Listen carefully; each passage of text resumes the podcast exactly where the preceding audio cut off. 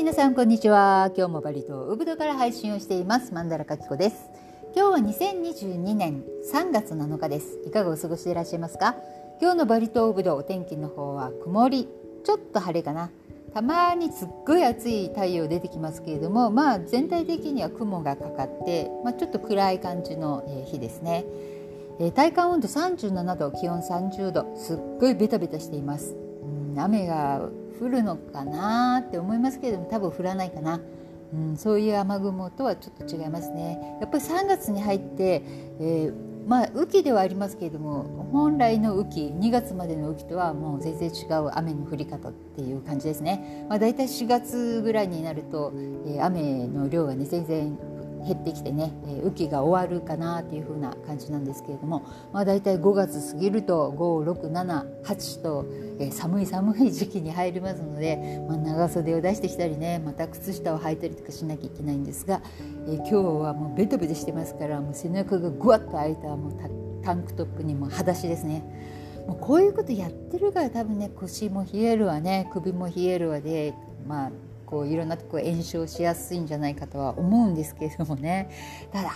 暑いんですよ本当に半端じゃないっていう感じで、えー、この前回のやつからだいぶ時間が空いてしまったんですけど皆様いかがお過ごしでいらっしゃいますか？えー、私、えー、八白土星といって急性気化、えー、気化学、うん、急性気学、えー、こちらのね中ではもうスペシャルスーパー大凶と言われていたこの2月、えー、4日か5日ぐらいから3月の4日まで。この1ヶ月間は本当に大変な月で終わりました。でもねあのまだ生きていたから良かったかなっていう感じですけれどもまあ救われましたね。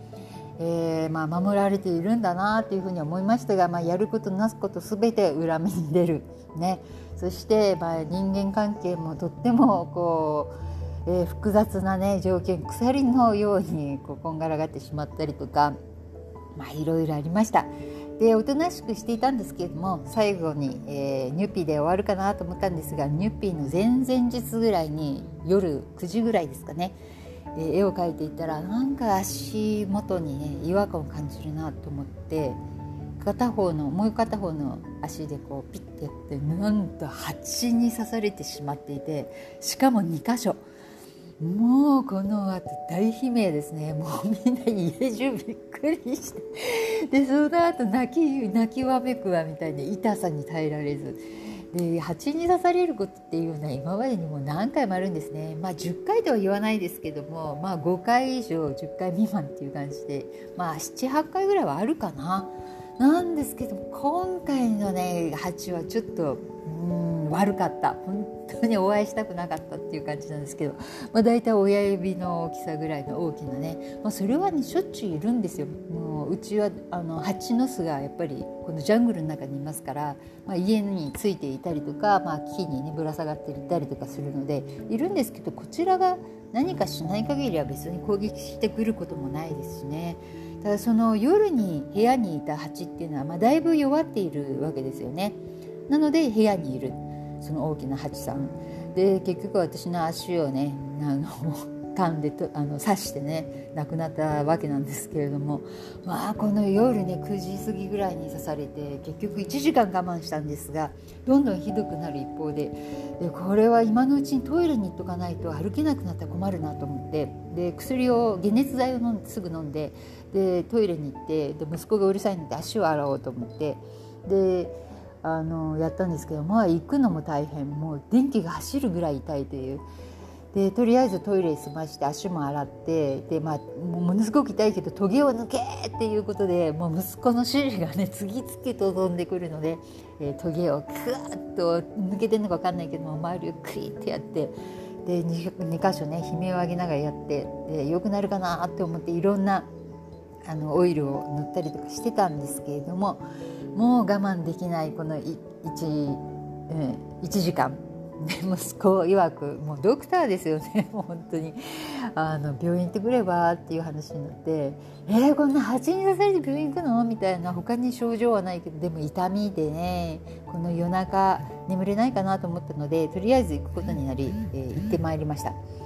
まあ大変でした。本当にね、えー、約2時間ぐらい病院にいたわけなんですけど、まあ、行くのも嫌ですよね。オミクロンもやっぱあるしそこでうつる可能性もあるし。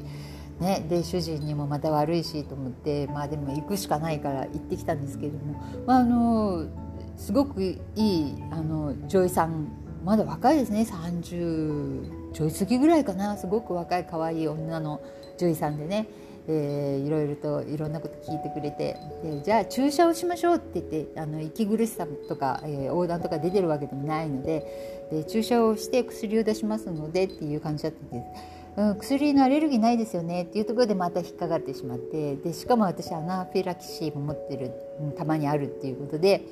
えーみたいなでそうなんだよねって言ってじゃあ一日ちょっと泊まってもらって点滴打つ方が安全だよねっていうことになったんだけどいやここに泊まってねオミクロン持って帰るとまた家族にも悪いしなとかいろいろ思いながら結局は、えー、もう解決策がないしもう痛み止まらないし、まあ、とにかく痛みを抑える点滴を急いでしましょうって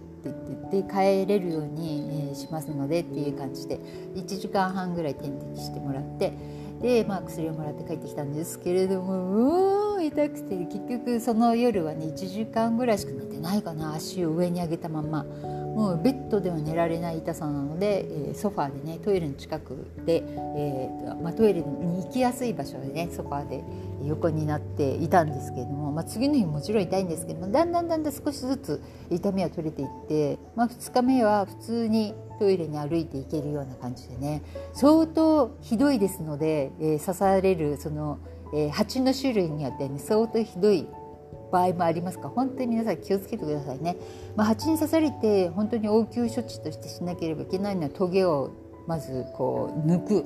もう見えなくてもいいからとにかくすっごい痛いけれども抜く。そして、えー、その幹部をね水で洗い流す。きれいにね、えー、洗い流す。そしてまあ、痛くない格好をするここのあのインドネシアっていうのはあのミニャクタオンって言って蜂に刺された場合のオイルがあるんですねあのアポティックとか薬局で売っているのでそれを塗ったりとかしますが、まあ、軽い場合だったらそれで済むんでしょうけどももう私の場合は全く効かなかったですね。えー、それで結局はまあ病院に行ったわけですけれども、まあ、刺された後は発熱する場合も多いので、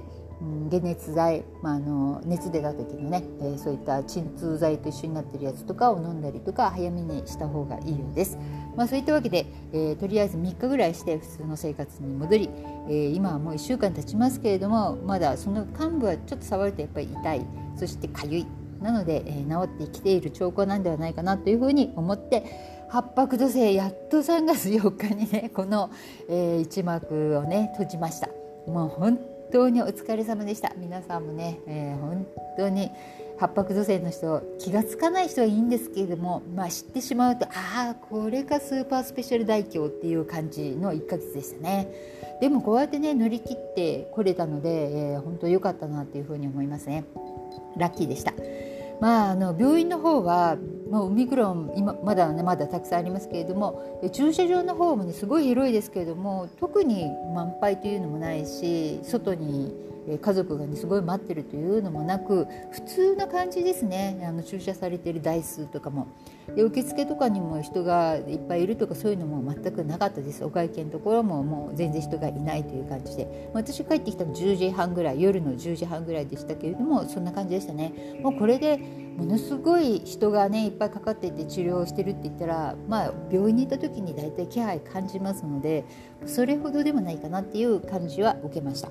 はい。えー、皆さんもねほとんどの方々がもうご存知だと思いますけれども一応3月7日を以降はね、えー、観光ビザ、え、訪問ビザっていうんですか、え、ここでビザお金を払って30日間有効の観光目的のビザで入れるというふうに変わりましたね。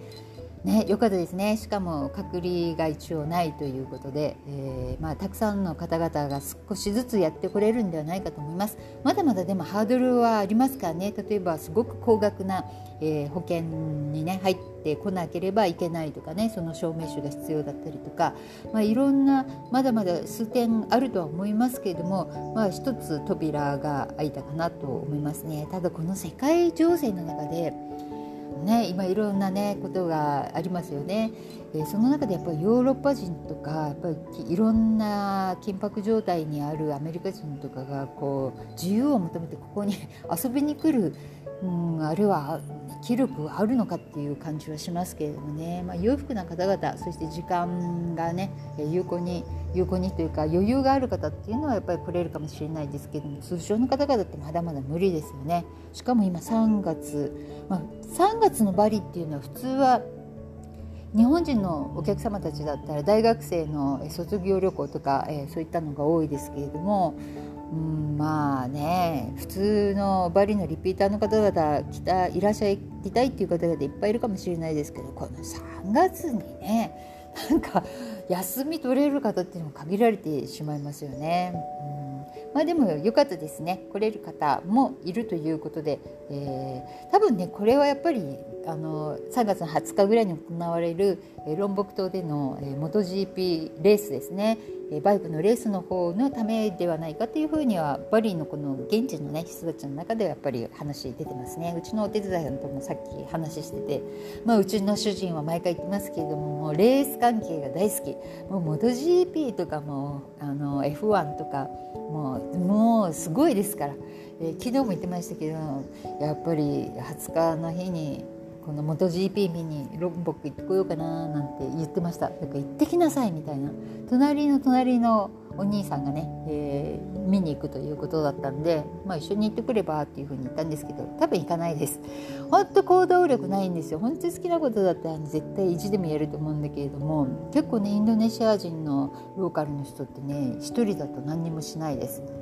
我慢してんのかそれほど好きじゃないのか知らないですけれども 分かんないですけれども。なんか私だって本当好きだったら一人でも行っちゃうけどなっていう感覚ですけどね。彼らは違うんですね。ね。というわけで、まあ、3月、えー、20日のこの MotoGP テレビでもね放映されますのでぜひご覧になってください。えー、今カタールでやってたのかな？土日かなんかね。でえー、この前なんかいろんな MotoGP 論北でやるで出られる選手の方々いらっしゃってましたけども結局はこの時は、え、レース上のこの走行するところですね。このコンアスファルトっていうんですか。そこにやっぱ問題があっていうでその後、えー、もうあの工事というのかな。あのもう一回やり直しみたいでね、えー、いろいろとまだ用意準備の段階でいるらしいですね。この前にまた選手の方々いっぱいいらっしゃるんでしょうね。きっとね。またテストをしないと当日の20日の日ってね大変ですよね。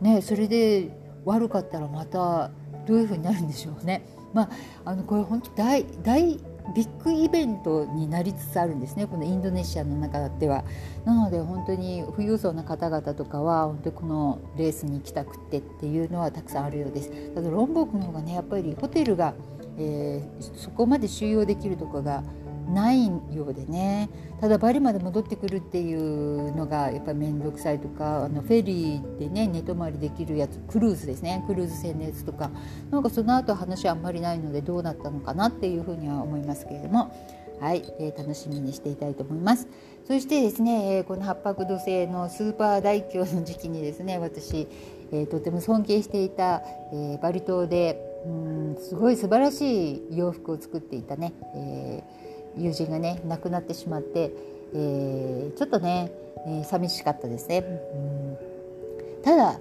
こういうねクリエイターの人たちが亡くなるっていうのは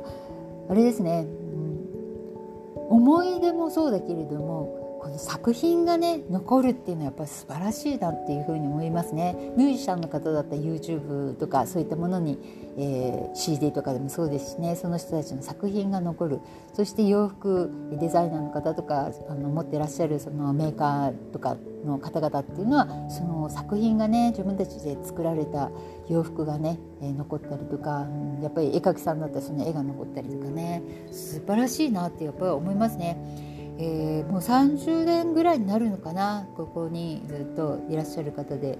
私よりちょっと上の方だったんですけれどもね。えー、病気の末亡くら亡くなってしまいましたけれどもまあもう本当に彼女以上にウブドを、ね、ずっと愛した方っていうのはいないんではないかなって思うくらい、えー、ウブドの中をねふわんふわんと、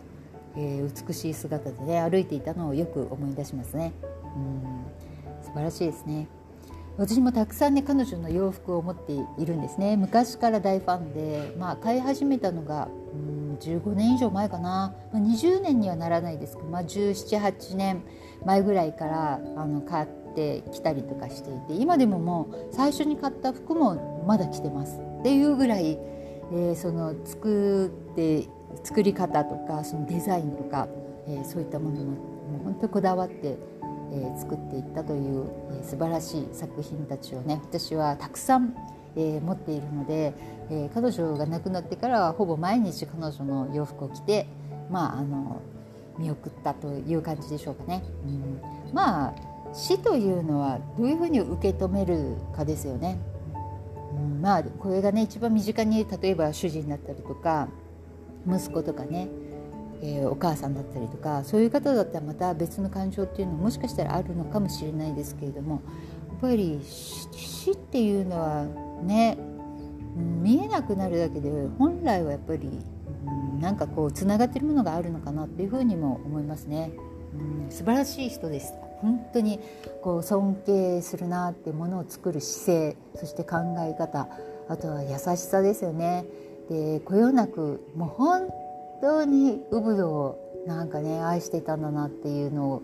本当しみじみ感じるかなっていう。まあ波乱万丈の人生だと思いますけれどもね、うん、でもそれでいいんだと思います。私たちねいろんなことをやっぱり体験して楽しむこともこの人生の中でね大きな目的ではあると思うのでね。はい。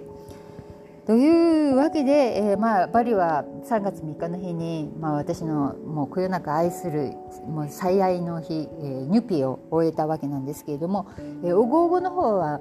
もうずっと中止だって言ってたのにこのニューピーのね2週間前ぐらいに急にバリの州知事がね OK を出したのでやっぱりもう間に合わないっていうところも多くてねえー、ウブドの村でも、まあ、全部がやったわけじゃなくてうちの村はもうダメでできなかったですけれども、まあ、あのウブドでも、えー、やっていた村もあるし、えー、デンパサールの方は lomba といって、まあ、競争ですよね。大会みたいなのもやってたのでもう本当に道が集会場みたいになって大変でしたね。しかも2年間できなかったのでもうその思いとやっぱりねあの感激というか感動というかそういうのやっぱり味わいにいろんな、えー、バリ中からね電波サールのを見に行った方々がいっぱいいらしたので、えー、すごい盛り上がったようですね。大渋滞だったらしいですね。私もインスタグラムとかで見てましたけどすごいな。やっぱりおごおご、うん、イコールバリ。もうバリの文化ニューピーが第一だとしたらやっぱり第二はオゴオゴなのかなっていう感じでしたね、まあ、すごいですね。はい、でうん、あとはうんやっぱこのご時世ねああやってウクライナとかいろんな事情がある中でやっぱりインドネシアもあのこような漏れなくですねあの被害も被害というかやっぱり影響も受けていて、えー、最近やっぱりあのお料理に使うガスとかねあの大きいやつは2万ルピア、えー、上がったりとか。まあ、そういった感じで少しずつ影響は出てきていますね。まあ、日本とかはもっとになっちゃうかなっていうふうには思うんですけれども、まあ、これはいた仕方ないですね。ただあのバリ島にはものすごいあのたくさんのロシア人とかウクライナ人がいらっしゃるんですね。えー、今はね昔は日本人とオーストラリア人が、えー、一番多いと言われていたんですけれども現在も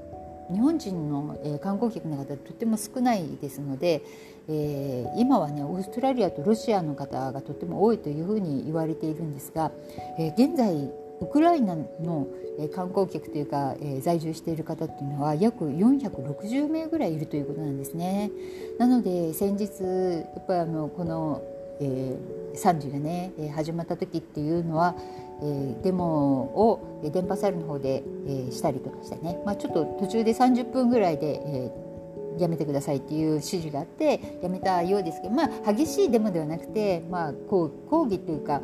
うん、あのみんなで平和的にねデモを行っていたというものもインスタグラムの方にやっぱり載ってましたね。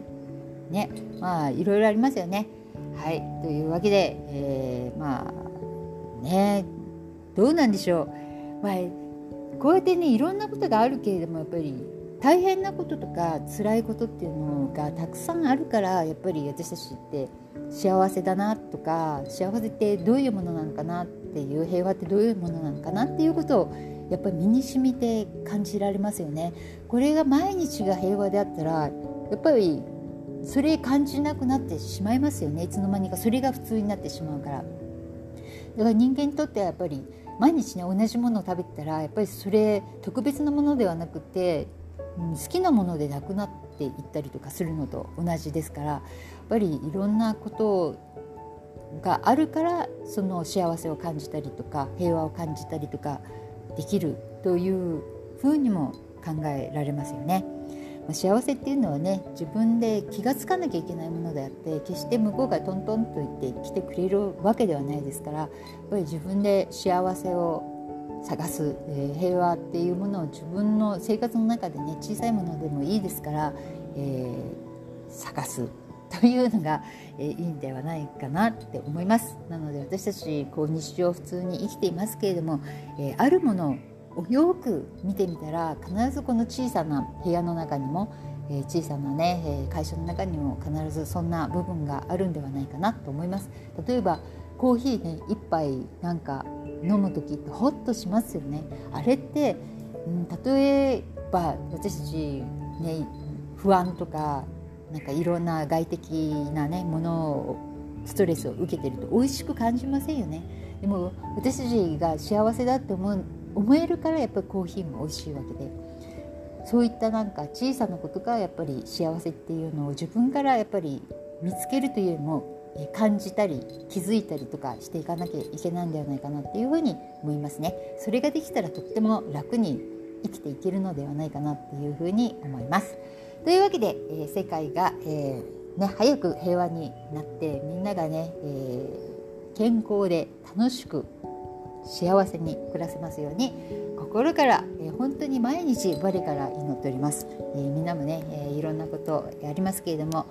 もうますます頑張っていきましょうね、えー、もう3月、えー、来月はもうほんと桜満開の、えー、日本ですからね。割ともうもうすぐ雨季が終わるし寒気が来るしということで、え今日はこの辺で失礼したいと思います。はいそれではまたお会いしましょう。さようなら。またね。バイバイ。